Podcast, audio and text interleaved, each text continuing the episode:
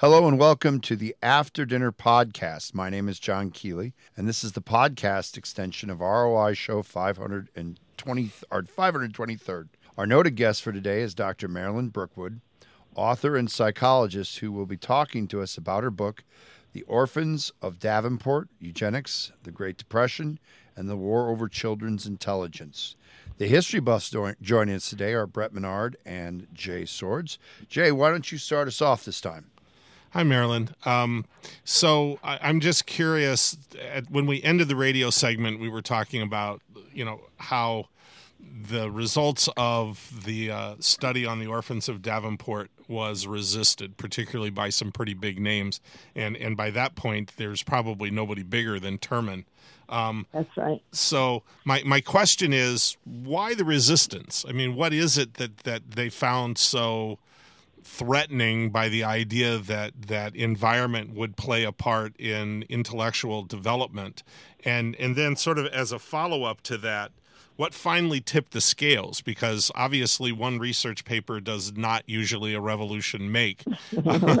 Um, so so what was it that that sort of finally forced uh, change? Because I know in my own field of Mesoamerican history, we had a, a similar sort of situation, and it took the death of the leading exponent, the the sage, so to speak.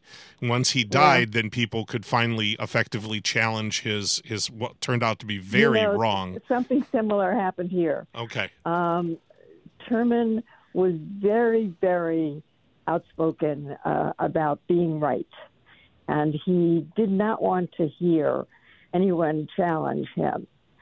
But once he died, things changed tremendously and uh, there was a lot of opinion and ideas that were much more flexible than his had been.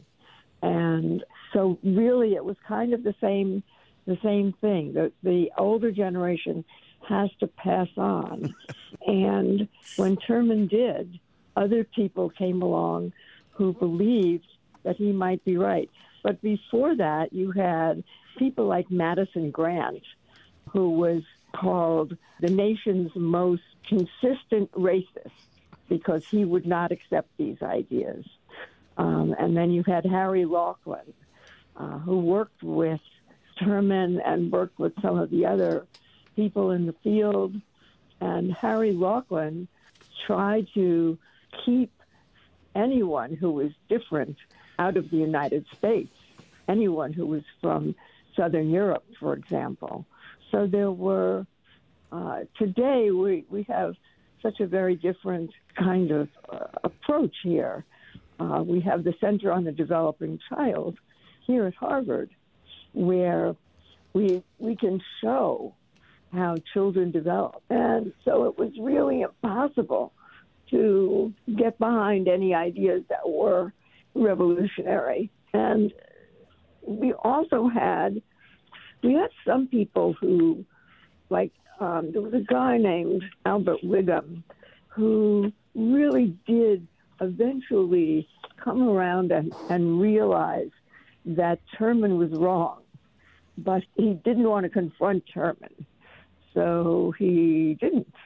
There's also a lot of other research that showed that people who had more of a an exposure to different environments did better. So there was two theoreticians, Sherman and Key, who showed that children who lived closer to the roadways in their towns, therefore more stores, more people, better schools, those kids did better than kids who live farther away.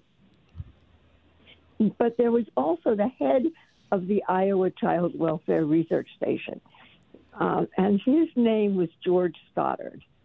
He was a remarkable theoretician, and he was very much admired. And he believed that environment was the factor that changed intelligence. And he turned out to be right. Okay. Brett.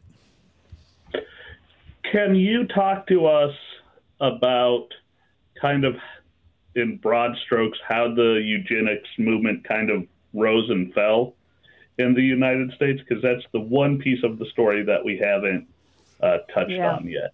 Yeah, the, the eugenics movement in the United States came along after there were about 20 million um, emigres into the country. And it was a reaction to having all of those people from Europe suddenly appear on the streets of New York and the streets of other cities all over the country. Um, and people were very upset about that. And so they wanted to believe that eugenics was correct, that we shouldn't let these people in because really, um, look where they came from and look at what their um, backgrounds were. So they were never going to amount to anything. And Terman was the leader, as you identified before, of this idea. And he, over and over and over again, predicted things like the intelligence of the white race was declining. So there are headlines in the New York Times and so on from that era that say things like that. But we know that wasn't true. Okay, so um, kind of we said this in the first segment of the show, but I'd like to kind of sit there and um, kind of focus on it again. This, of course, happened. It's hard to believe this was practiced 100 years ago. Do you still have uh, psychologists and uh, educators in the field of chil- uh, children's psychology and psychology in general that turn back to these times to try and learn from the horrific mistakes that were made and showing as Jay and you we all agreed earlier that you know science won out. hmm Yeah. If, if there's empirical evidence, um, that's the key. And today we understand that. But in that time, was a hundred years ago, we didn't understand it, and we, uh, especially someone like Terman, rejected empirical evidence as um, Mother Goose rhymes, um, and he was very uh, uh, difficult to deal with, and he did not want to accept that there could be any other explanation other than his. All right, Marilyn, I'm interested to sort of jump from there, from John's question. Um, where are we now? Where's modern psychology in terms of the influence of um, genetics and uh, environment? Because you know there are certainly folks out there who are arguing closer to a eugenics idea that genetic, or closer to a eugenics point of view, that genetics is still the the primary factor that you know environment can flip the scale up and down a little bit but you know what you're born with is basically what you're going to have one way or the other um, and then there are folks who are arguing very much on the other end that genetics does almost nothing and everything is environment where's the the Yeah. modern point uh, where we're kind of at I mean, that's where I am, and that's where almost all academics are. Everything is environment today. Um, and you would be very hard pressed to find someone to support a eugenic view um, today um, who who's educated and trained and so on. We we all see what happens when you uh, provide children with a better environment. We all see it. Uh, there's just no no question about it. Okay, Brett. So we see these kind of ebbs and flows, and um, you said that the broad uh, view of the field is that it's uh, majority environment. Is so? Does the field as a whole discount any uh, genetic uh, component, or is No, it just no one- find no uh, one- the hmm the environment No one who's a, who's a thoughtful person would ever completely discount um, the contribution of genetics uh, in a child's development. Certainly, some of that counts.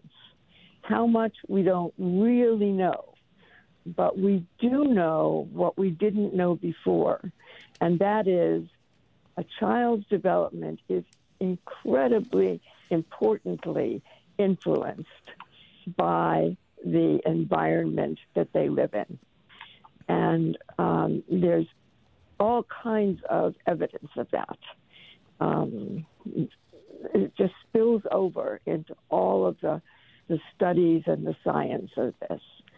Um, children are influenced tremendously by their environment. Okay. We would like to thank our guests for the 523rd show, Dr. Marilyn Brookwood, author and psychologist, who talked to us about her book, The Orphans of Davenport Eugenics, the Great Depression, and the War Over Children's Intelligence. The history buffs for today's show are Brett Monnard and Jay Swords. ROI can be found at 9.30 p.m. on Friday nights on KALA Radio, or you can tune in on at tunein.com by using the web. If you're looking for older programs, you can find them at soundcloud.com.